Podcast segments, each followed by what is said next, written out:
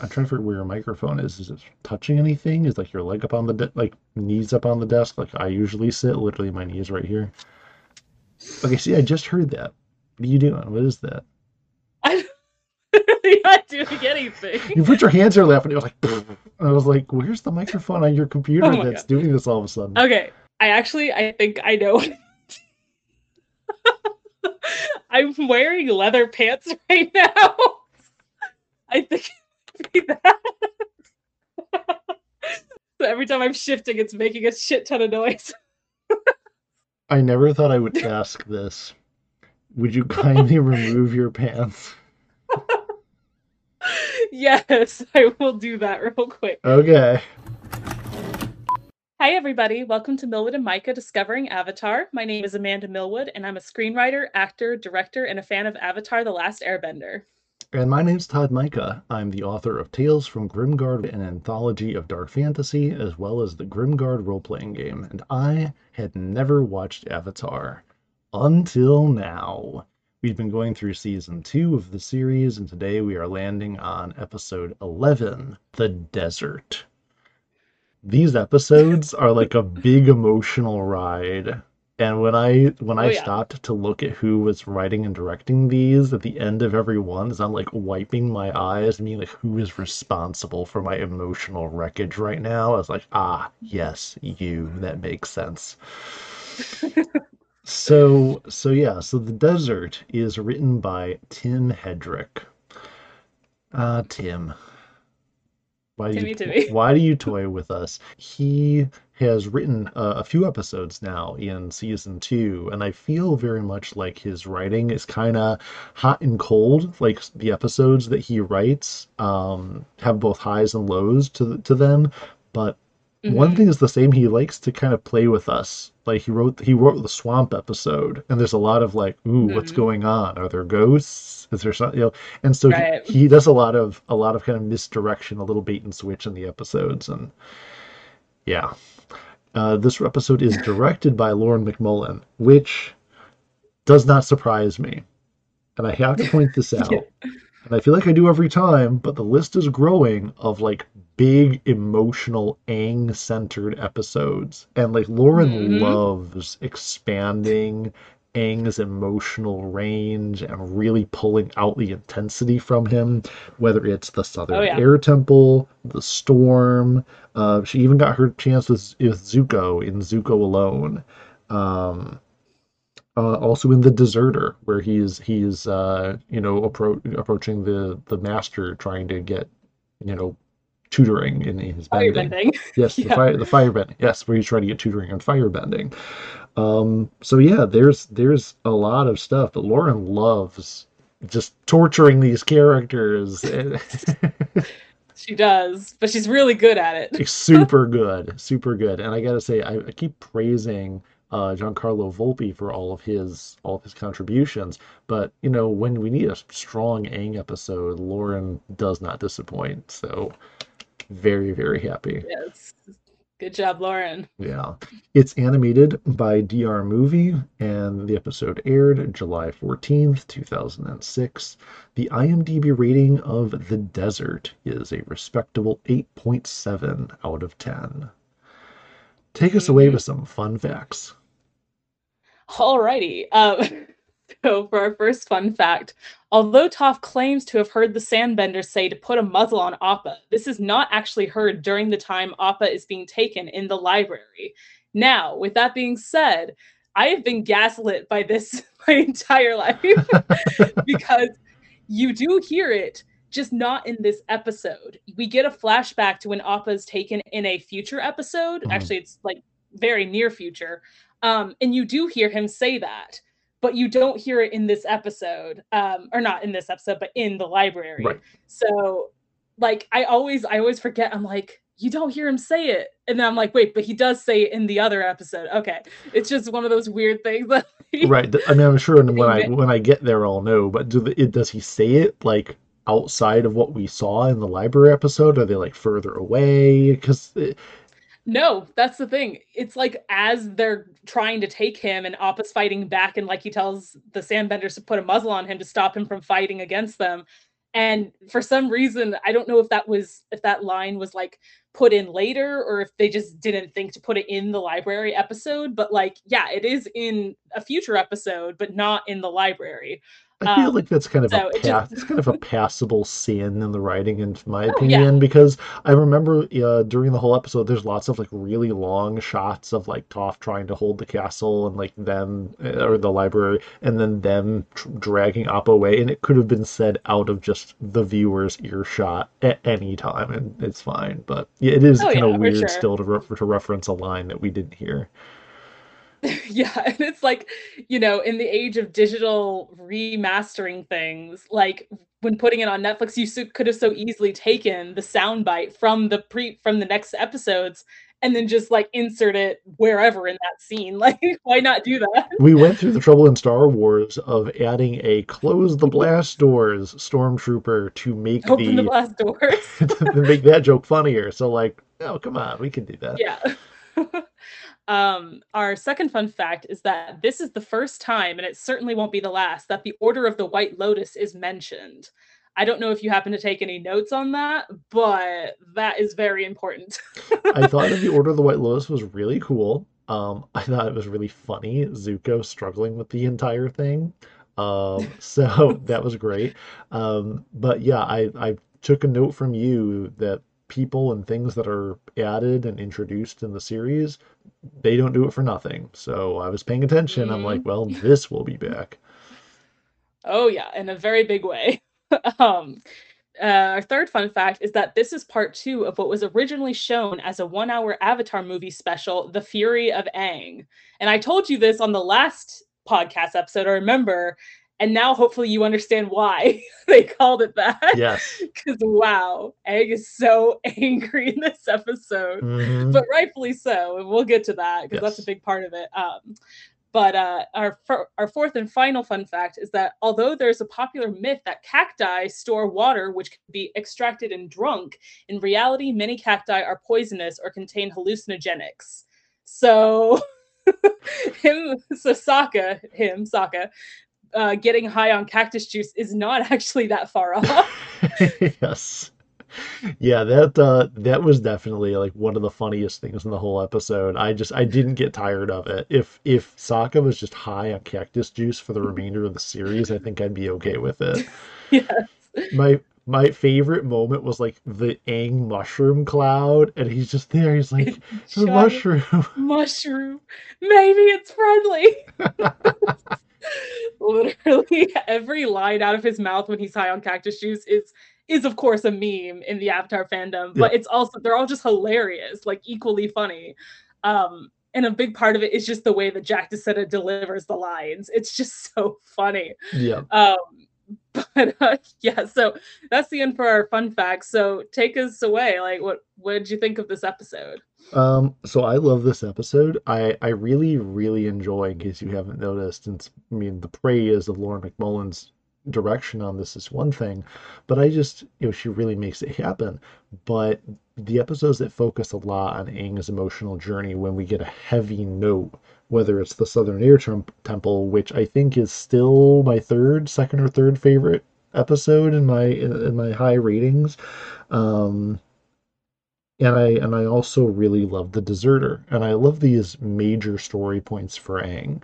Um, they're so well done. Lauren does them so incredibly well.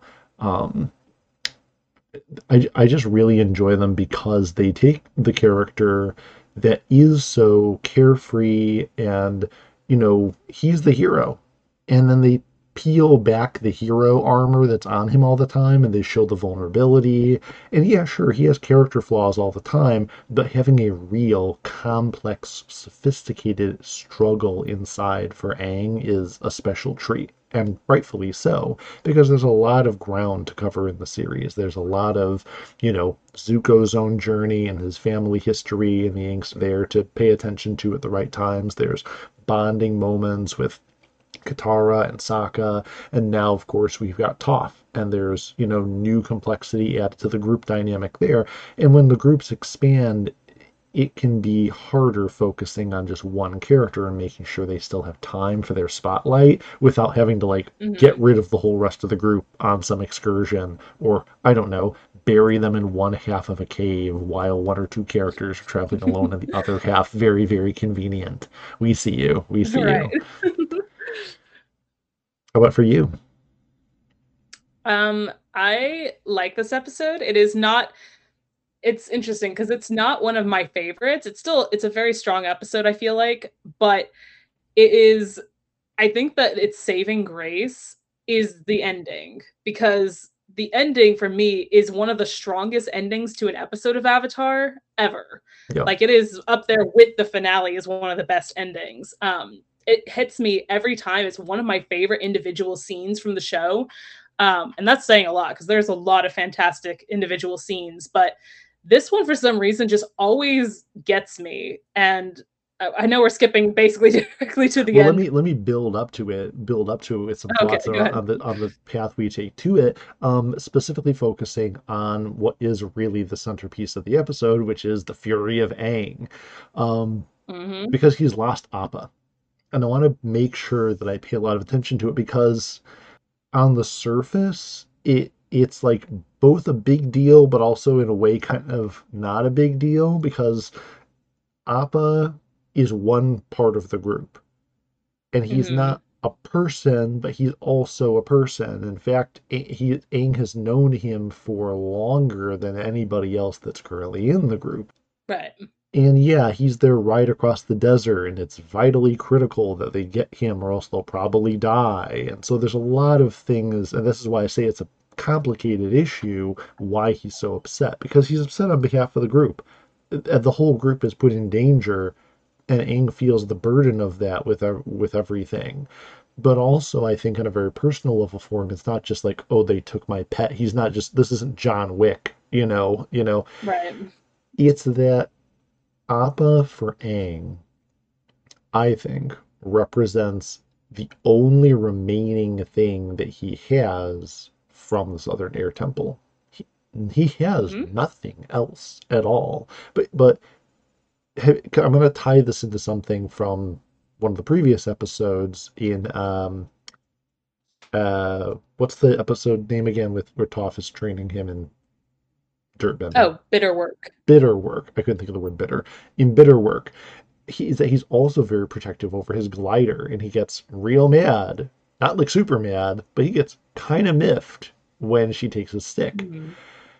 That's also something that he has brought with him from the Southern Air Temple. These little things that are all he has left of that past that for which he carries so much regret and so much, you know, if only I'd done things differently and it, they're all gone now and I can't get them back. That pain of loss, he- the- he- losing Appa compounds that a lot for him.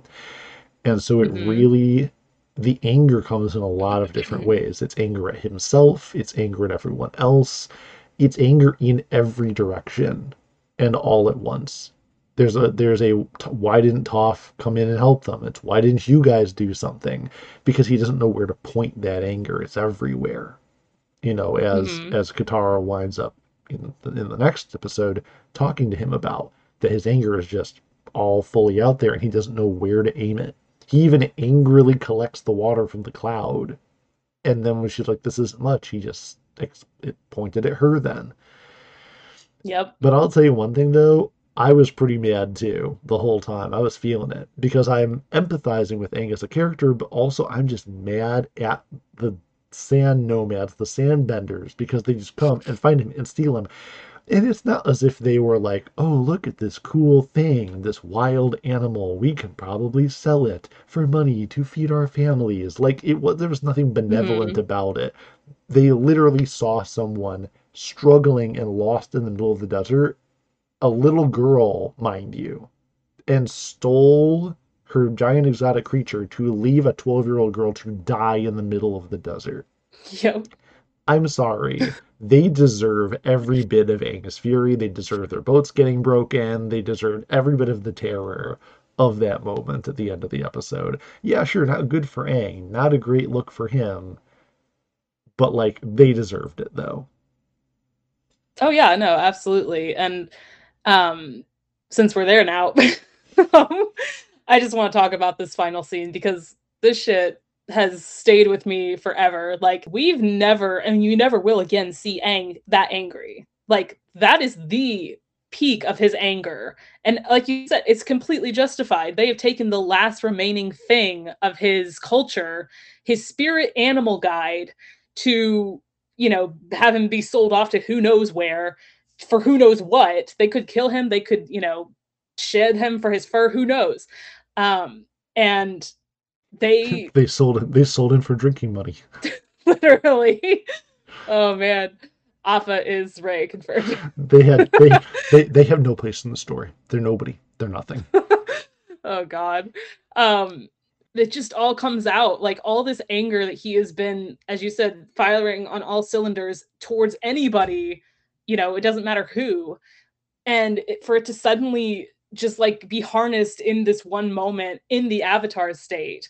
Um, when he speaks in the avatar state and he says, Tell me where Appa is, Oh my god! Every time I get full body chills because yeah, it is terrifying. Same. It is like, oh my god, you guys are fucked. like, get and they and that's the thing. And this is another moment that like really gets me every time.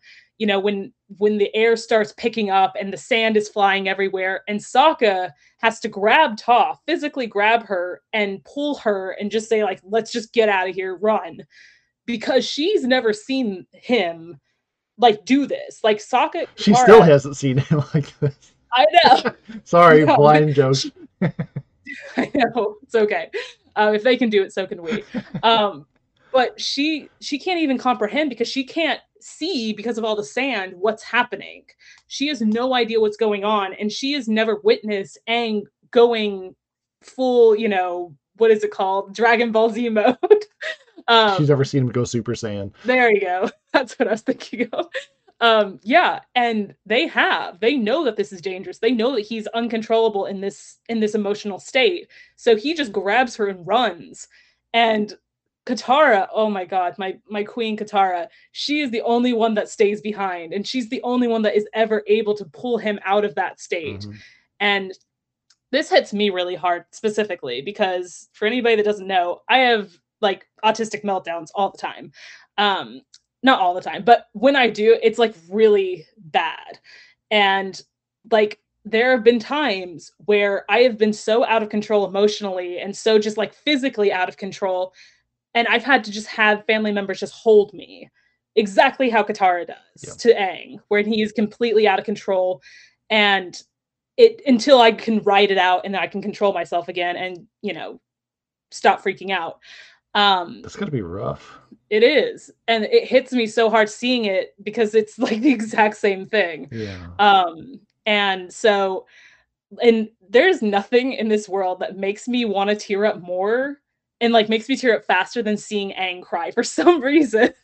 he does a lot of crying this season in particular because it's just a really rough time for him all around. But especially this shot of him crying as he's just holding on to Katara and he's just he goes from angry to just sad like his expression just drops into well, sadness and, when he comes out of and the tears start to form and fall before he comes out of the avatar state his eyes are still glowing yeah. with the avatar state while the tears rim and begin to fall and i was dying yeah and Katara is crying too. And. I'm mm-hmm. just like, this is just so fucking sad. You start crying, then I'm gonna start crying, and we're never gonna get through this. Exactly.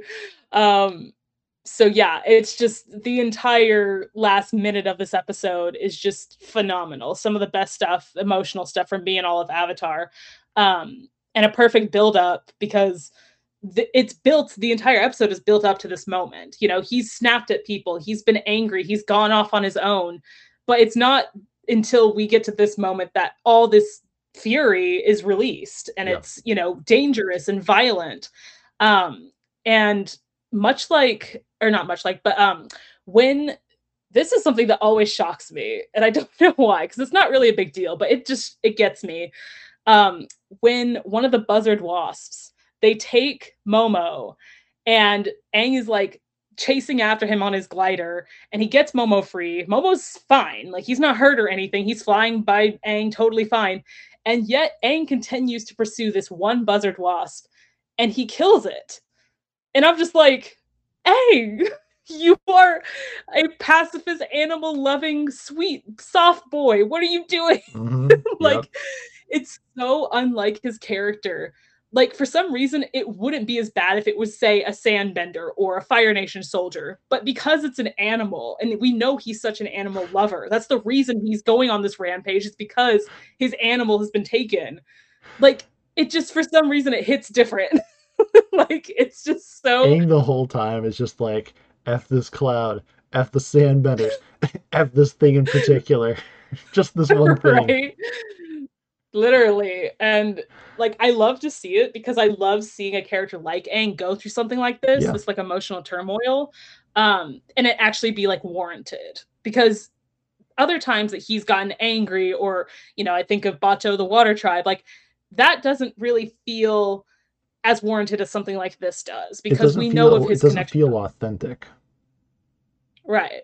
Um, but this is very much how a 12 year old with that kind of power would react if his literal animal companion got stolen and they're in the middle of the desert, probably going to die if they don't get out. And it's just like there's a lot happening. Well, and to it too, you know, you say that it's uh it is it's it's how you'd think an angry, you know, 12 year old with this kind of power, but I would add to it actually a counterpoint that I think what makes his anger so intimidating in this episode is that it really is something that a 12 year old doesn't express, which is the the word that's applied to this is when it was a movie, which is fury.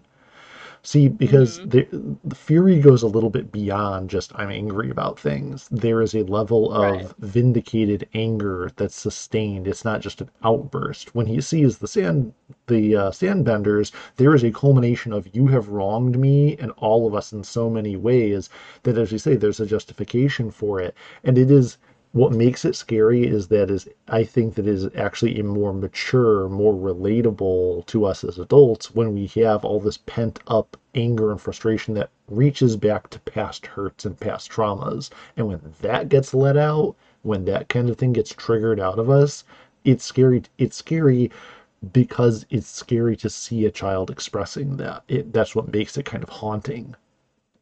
Mhm. Like you say, Yeah, it no, really it- messes us up.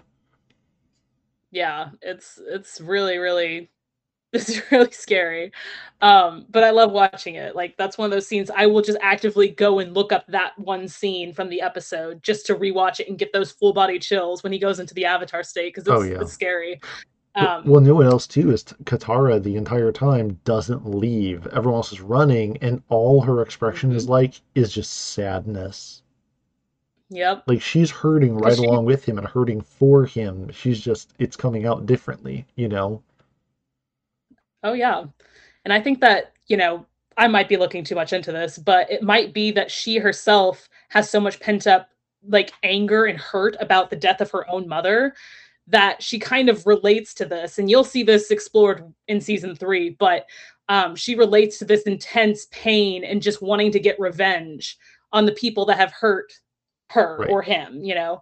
So it's if you draw parallels to that, you know, it'll make more sense when we actually get to season three. But, you know, it just makes it that much sadder that she understands this intense pain and, you know, that's why she's not afraid of it or, you know, anything like that. And oh my God, you know, Aang is like in this sphere of air and he's Right. being like lifted up into the air. There's dust and sand flying everywhere and everyone's running except for Katara.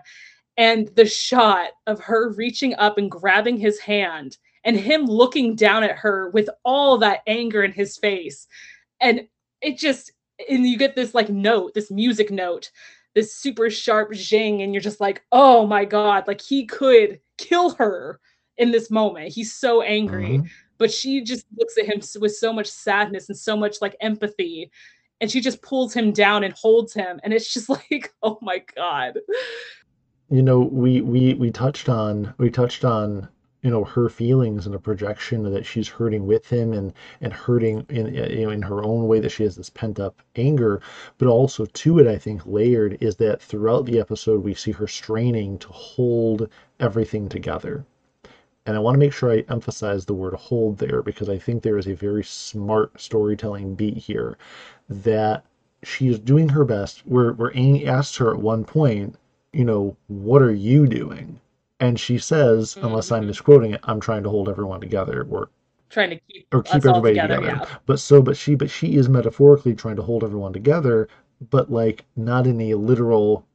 Well, actually, you know what? I take it back. Actually, in a literal sense, because when they're going to travel across the desert, she says everybody grab each other's hands. She literally is trying to Yeah. get them to keep each other together, physically holding on to each other.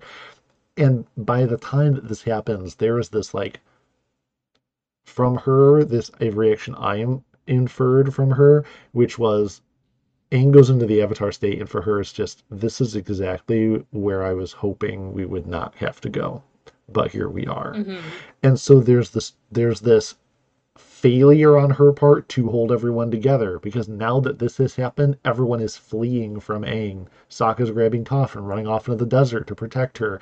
And what's she gonna do? Is she going to split off? No, she's going to do the only way left she has to keep everyone, to hold everyone together, and that is to literally hold Aang, to hold him together. Mm-hmm. Yeah. It's it's really, really it's rough. Oh man. It's and I love that shot in particular, since we're talking about it, of her just like she's like had enough of people just like not taking this situation seriously. Like Mhm. Sokka's high on, you know, cactus juice, Aang's moping. Toph can't can't do anything because she can't see and she can't bend, and she's running out of water herself, and she's just like, you know what? We're gonna get through this. I don't care. Everyone, hold hands. We're going. Like we have to get through this. Right.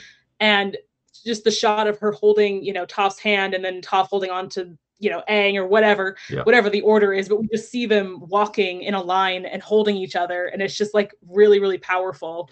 It's al- it's Um, also nice in a way. Uh, also, just a minor thing to mention, but it's also nice in the episode. Just nice to see Toph um, in a kind of a state of vulnerability, where I feel like the whole Aang Mhm. yelling at her also, you know, how people are when they get yelled at, you know, they kind of mouse down a little bit because they're a little beat Yeah. up and they're a little turned in, but she's not hostile. She's not storming off. She doesn't have the option. So she's kind of at everybody's Mhm. mercy. She even, I love that part where she's just like, Tara, can I have some water? And I'm just like, Yeah. like, like, like a little kid walking to their parents' room in the night. It's like, can I have a glass of water? I'm thirsty. Mhm. It's just like, a Yeah. it's a very innocent, harmless side of her. And she is kind of at everyone else's mercy. She can't see. She can't, Yeah. you know, earthbend. Ben. She's really helpless. And it's just, it's Yeah. sad to see her in that state, but it's just kind of nice to see that part of her that, you know, has to ask for help, like she learned from Iroh. yeah no both of yeah both of these episodes actually have her in a position where she has to either ask for help or be saved which is kind of nice to see from someone that's so self-reliant and so you know like stuck in the oh i carry my own weight or you know i can take care of myself like no sometimes you need help and that's okay Yeah. um but uh yeah so since we're talking about that one little moment with the water oh my god i get i don't know why but i literally flinch every time the katara bends out the water from the pouch and momo goes through it Oh, I and know. I'm like, Momo! I literally every time I I always forget. Oh yeah, bending. Duh. She just like pull it from the sand. But like, I feel like if you're in the desert, it might evaporate very quickly. we so are it's like, we are all Sokka in that moment where it's like, Momo, you Momo, killed no." us. You killed us. literally, that is my exact reaction every time. Um, so since we're talking about it, like Sokka, my guy, my dude, he had a bad trip. It was it's Oh my God. amazing. The entire thing was so great. I I knew we were I knew we were in for it from that very first scene where he's like, "It's the quenchiest," and I'm like, I need a T-shirt that just has him with the noodle arms in front of the giant like friendly explosion. mushroom, mushy mushy friend. It, and I wanted I wanted to say cactus juice. It's the quenchiest. It'll quench you. Nothing's quenchier. It's the quenchiest. yes. There are shirts like that, I promise. Oh my gosh, I'm buying one. After the link me one after this episode, and uh, I'm buying it. Uh, and then the, just that last, who set Toph on fire? yes. She's just like staring at him like what? And then the uh how did we get here out in the middle of the ocean? Literally. The Oh my circle god. birds. And like Take it easy, little lady. I'm sure the sand benders that built this baby knew what they're doing. like every single line. And when you think he's gotten off the cactus juice, and it turns out no, he hasn't. I, I just like that like, moment where she, she almost machete. breaks the fourth wall for a second, where she's like, "You've been high on cactus juice this entire time, and you just lick a cave wall." right?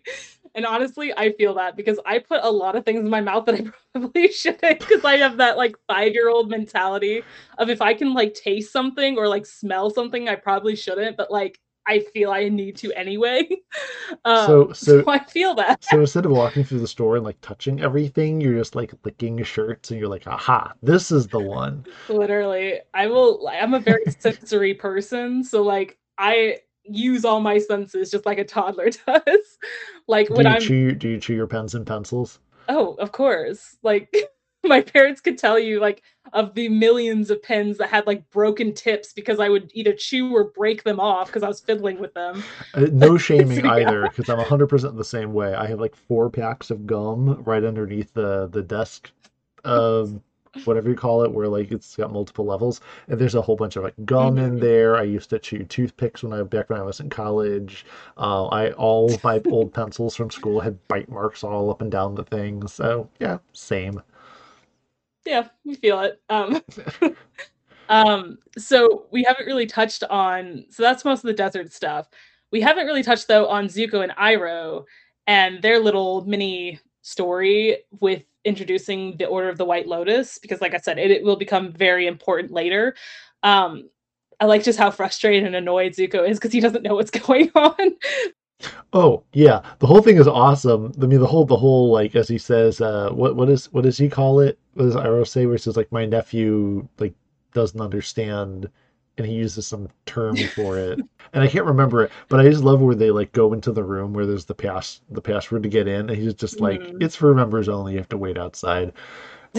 Yeah. And I love where Zuko's just standing there, and he's like huffs, and then he like stops and just smells the flower. Smells the flower. My boy. Yeah. Soft boy. yeah, and then when they pop um, back out, he's like karate pose. yes. Oh yes. Um I do love it and I love that they implement like I I'm sure you've noticed but Pai Sho, the game that they Yeah. play is has popped up multiple times throughout the series. Um there's a whole episode, the waterbending scroll, where that's the side plot is like he wants to get a Pai Sho tile. yes, And that is the tile that he got was the White Lotus tile. Yes, I so remembered.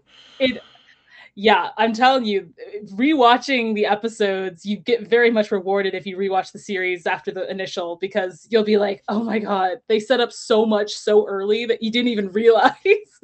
Um but yeah so i just i like that. Um i always love this is i've actually used this trope in one of my scripts. Um but i love when you're in a seedy bar any seedy bar because I just love the idea of seedy bars.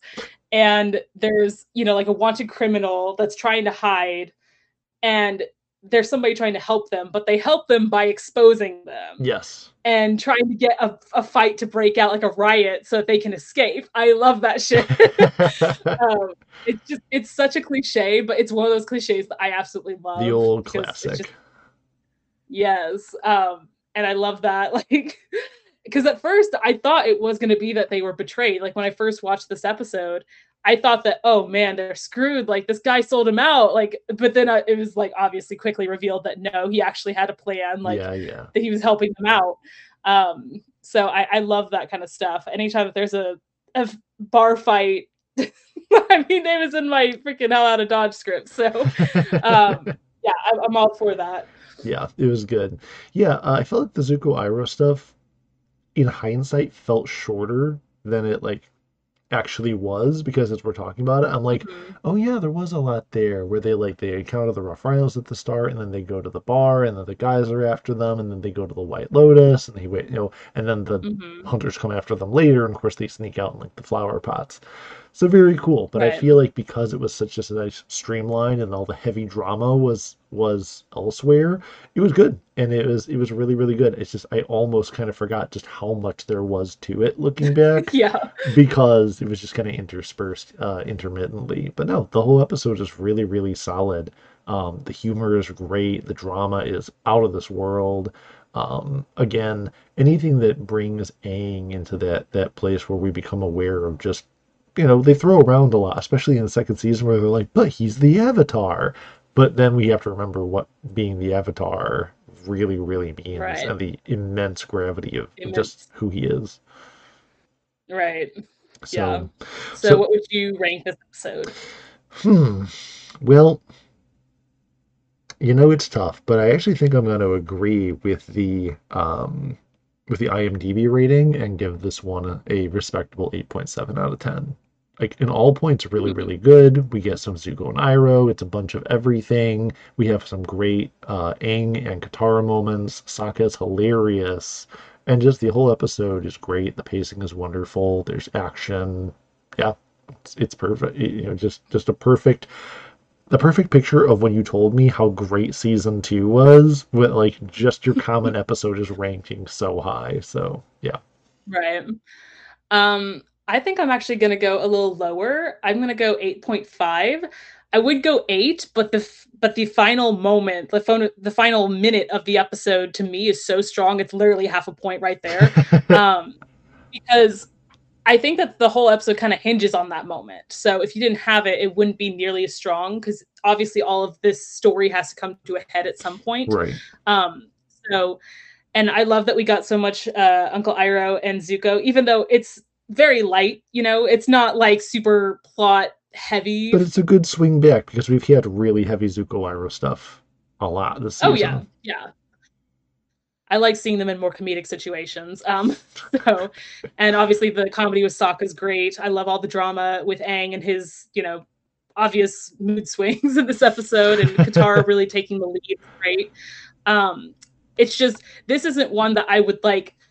This isn't one that I often rewatch. Um, you know, there are certain episodes, as I've said before, that I will just watch even if I'm not doing a rewatch of the series, I'll just watch the individual episodes because they're so good. Right. This is not one of those. I always watch it when I'm doing a rewatch, but it's not one that I'm like, oh, I want to watch the desert episode, like like I would say with the blue Spirit or something like that. Um, so it's very strong, but I'm gonna give it an 8.5 out of 10. one last comment about about the episode and the ratings for it though um is that I can totally see now, looking back, why they would package this together as the one hour movie special. Because, I mean, while I didn't give this episode the highest ranking I've ever given, it's still pretty high up there. I've given, I've ranked episodes, you know, sixes and even fives, I believe, before. A lot of them fall in the seven range. So, eight and close to nine is still very high. And considering the episode right Mhm. before this is like my favorite of the entire series so far, I would totally watch the two of these together as a one hour special, like anytime. I mean, I went back and watched the library like twice. So, nice. Um, Love that. yeah, so this takes us then to the next one, episode 12 The Serpent's Pass. hmm Now, real quick, this one's a little weird because, as you kind of told me about, uh, Netflix for some reason has this packaged together as if it's part one of like a two-parter, and it's the to this and episode Mhm. 13 are just together. Like Yeah. it, it's not even on like 13 doesn't even exist in the episode list. The next one, which is actually episode 14, is 13 in Netflix. So I was so confused to start this and see like 45 minutes of episode ahead of me. So I just stopped at the natural stop the way it would have been on Nick. Yeah, and that's actually one of the fun facts. So we will get to that. But Uh, I didn't mean to jump the gun on that. I just wanted to acknowledge you're how good. it threw me off so bad. And thank you for warning me. I would have sat down and been like, "What? Why is this 45 minutes long?" Right. Uh, the episode is written by Joshua Hamilton and Michael Dante DiMartino, and it is directed Mhm. by Ethan Spalding. And I was really thrown off because I I, I love this episode uh, a lot actually. Um, Mhm. When it started, I was like, "Well, what's this going to be about?" Okay, and, and then it you know, it had a lot of really, really good story points along the way. And Mhm. so it didn't surprise me by the time I hit the end. I was like, ah, DiMartino's in on this one. Okay. Yep. uh, it's animated by JM Animation. The episode aired September 15th, 2006. And the IMDb rating of The Serpent's Pass is 8.3 out of 10. Okay, now you can do the fun facts. yeah, okay. um, for our first fun fact, we have this episode. This is exactly what you were just talking about. This episode, along with episode 13, The Drill, were shown back to back and initially advertised as the Avatar movie special, The Secret of the Fire Nation. That is such a terrible title. I'm sorry. It's bad. yeah, it's like that is the most basic title I've ever heard. And it doesn't even really like I know what this episode in the drill what happened. So I'm like, what secret? Like that they're trying to invade Ba Sing Se? Like that's not a secret. I mean, just- we all know that the real name of the episode should have been The Fire Lord's Drill. yeah. Big giant dildo. the Fire Nation metal dildo. um, yeah, no. Like I'm even thinking like instead of secret, like why not invasion of the Fire Nation? Like it wouldn't be much better, but at least it would fit with what's happening. like I don't know. It's you're still laughing about that. I'm so clever. Oh yeah, so so funny.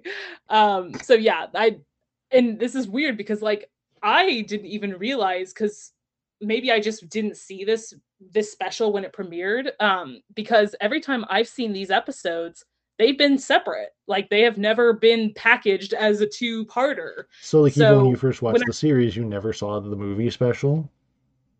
No. So I must have missed the premiere of these two episodes cuz yeah, they every time I watched them after on Nick they were always separate. Hmm. Um so I don't know that was weird when I watched it on Netflix I was like, "Wait a minute. There's are we missing an episode?" But no, they're just packaged as one. Hmm. Um so for our second fun fact, the husband and pregnant wife that Team Avatar travel with are the same couple that Zuko considered robbing at the beginning of Zuko alone, but decided not to when he saw that the wife was pregnant. I Yeah, I, I I wondered. I want. we can't even have side nameless side characters that appear without them coming come back, back. later. Well, you know, I'll I'll say more about that in a little bit. So, like I said, I've said it since the very beginning. Everything comes back.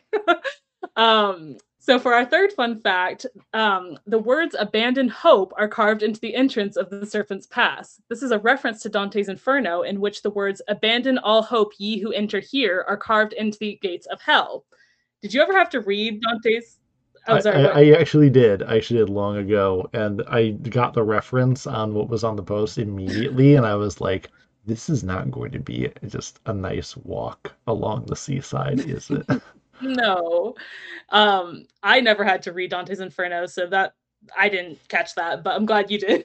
um, so for our final, fourth and final fun fact, this is the first episode to air after the passing of Mako, the voice of Uncle Iroh. So this is a very this is not a fun fact. This is a very sad fact. Yeah, um, we have our unfun facts. Now, to make sure I understand the way it's read, though, this is the first episode to air. The, it aired after his passing, but it's still Yes. Mako as the voice of Uncle Iroh. It just yes. okay.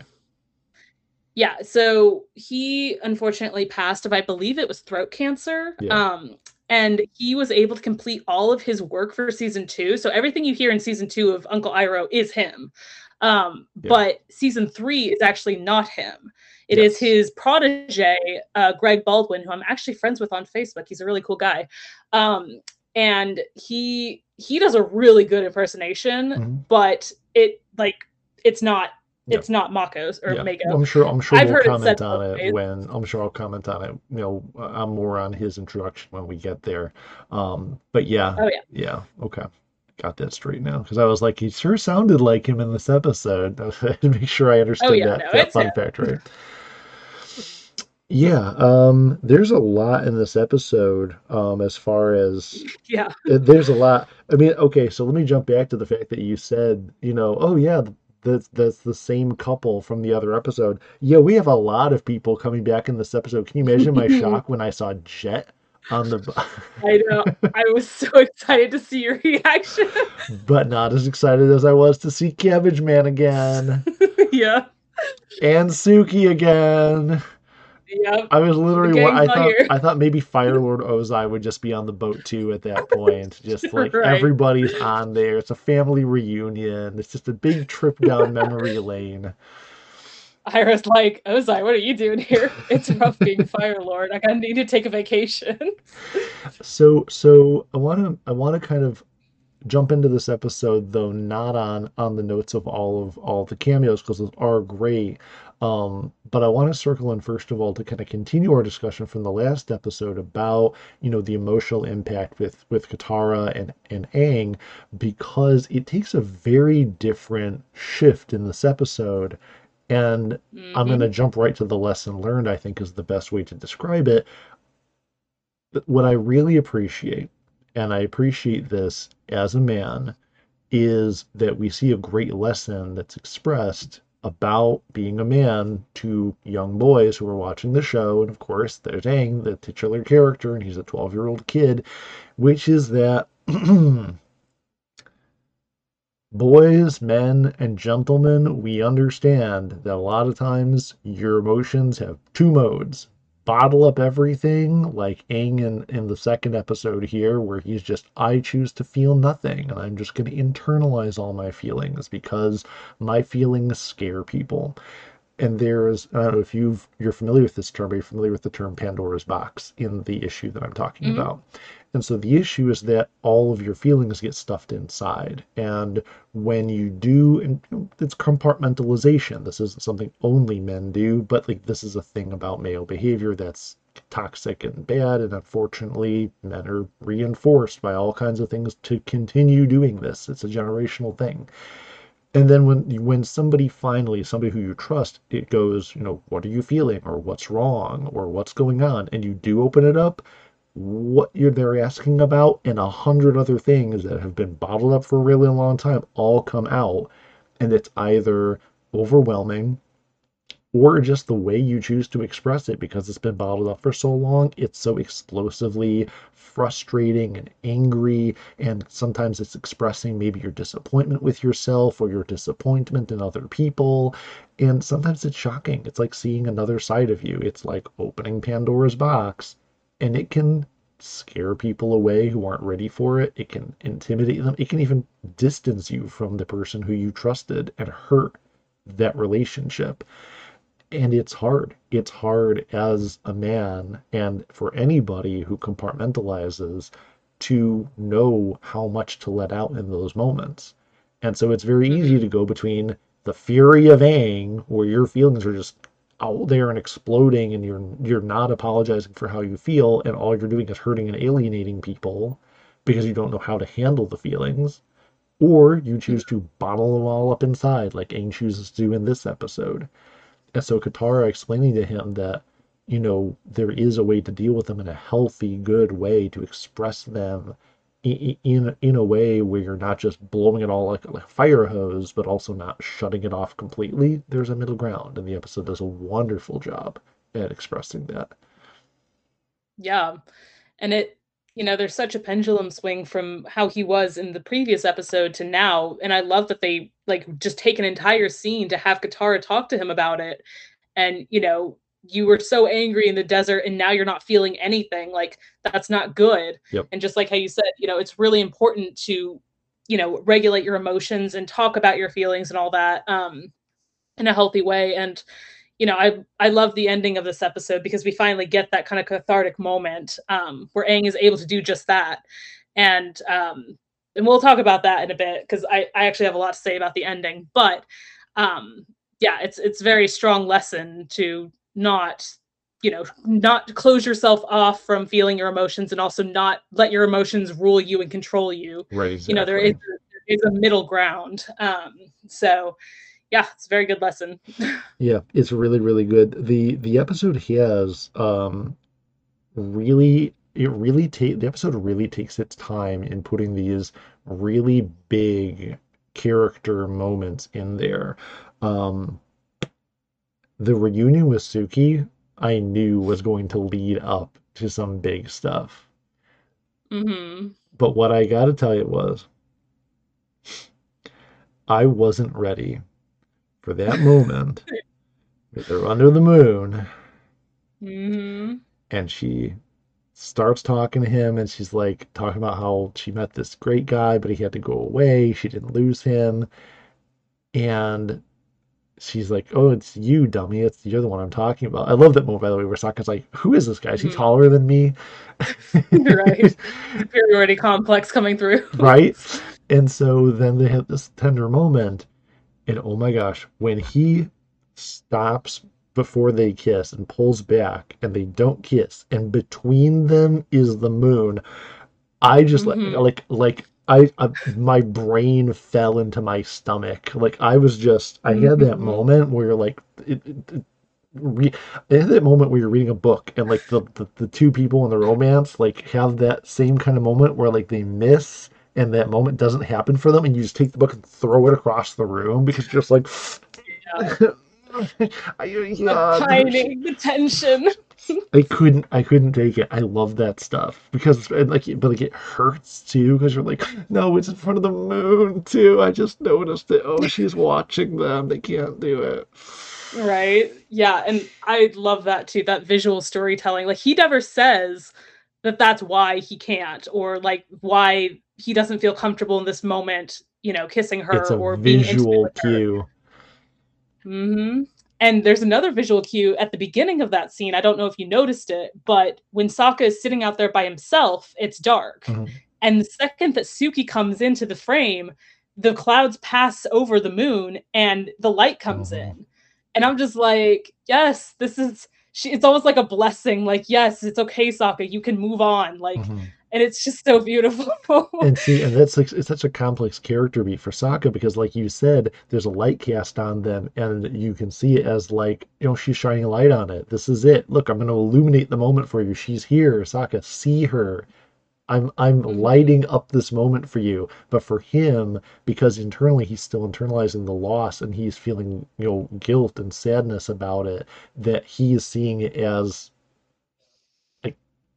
clearly she wouldn't want me to do this because she's looking. You know, he Right. feels this. And he he's not over it, like clearly. Yep. Um, at least not in that moment. Yes. Um, you know, because she is right there, because Yeah. the moon is full and it's beautiful and it's like, you know, glowing and making everything glow. And it just for him, it's too too soon. You gotta wait until Um, day when she's not looking. right? Um but yeah no i absolutely love that and i love how mature they are about it because this could have so easily been like you know suki is angry at him or like he's you know just being really standoffish with her because he doesn't want to give her the wrong idea or like you know eh, this is often in romantic comedies the moment where like the breakup happens quote unquote like they start to be angry or petty with each other because oh the moment was ruined like it was perfectly right there and you know, but no, they are very- unvoiced hurt. Right. Yeah. they are very mature about it and like Sokka just apologizes and she's just like I understand it's okay like and they move on they don't dwell on that moment or anything and when they do bring it up at the end it's resolved with a kiss and Yeah. like you're like finally yes Yep. The Like- payoff is there. Right so I I love their relationship so much it's honestly one of my favorite Me too. like it's very understated it's not the main relationship for sure Yep. But to me it's the best relationship in the Oh, show Well, there's a lot of payoff in it, you know, for me, even just the first time viewer, because you may remember from the uh, Siege of the North episodes and when we talked about the romance tr- triangle that we were kind of wish wasn't a triangle, and we talked about the relationship there, Mhm. that I was like, it's puppy love, but like I kind of like Suki better. And Yep. and we I was like, she's more his actual match.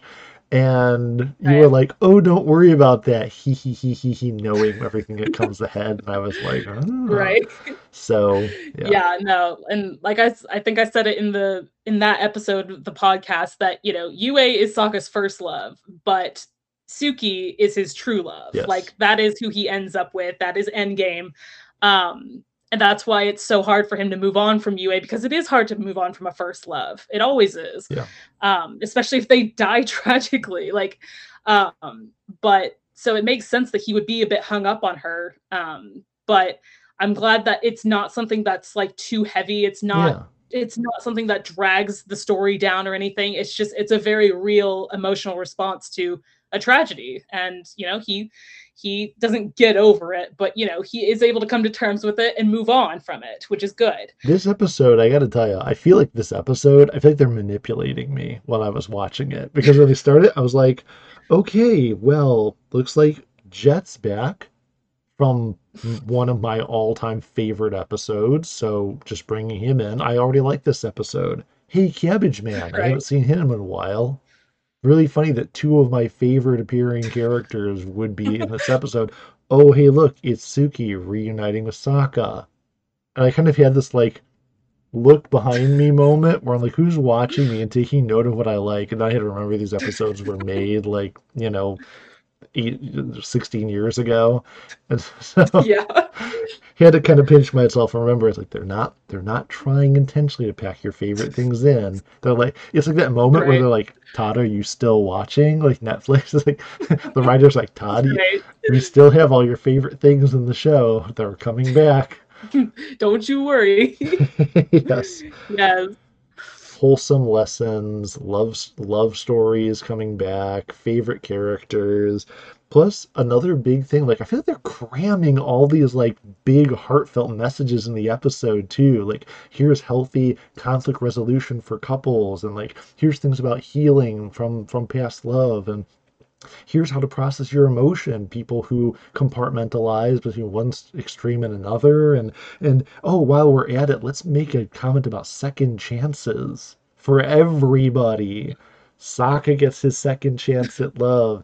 Aang gets his second chance even after having you know, possibly damaged relationships with his friends. Zuko gets a second chance. Jet gets a second chance. You get a car. You get a car. Everybody gets a car. Literally. And don't forget the that you get to be Robin Hood. I love the team up of Zet of Zet. That's their ship name. Jet and Zuko. oh man. Juko. Juko. Is it Zet? Zet or Juko? I think Zet sounds cooler. Zet. yeah, no, I, I actually really like the two of them together because they're very similar, but yet very different at the same time. And I think that they like bounce off each other really well. I like that moment where where Jet comes over in a very Zet moment. By the way, Zet Zet shippers. If Right. there wasn't a Zet, I have your slogan: ready, Zet, go.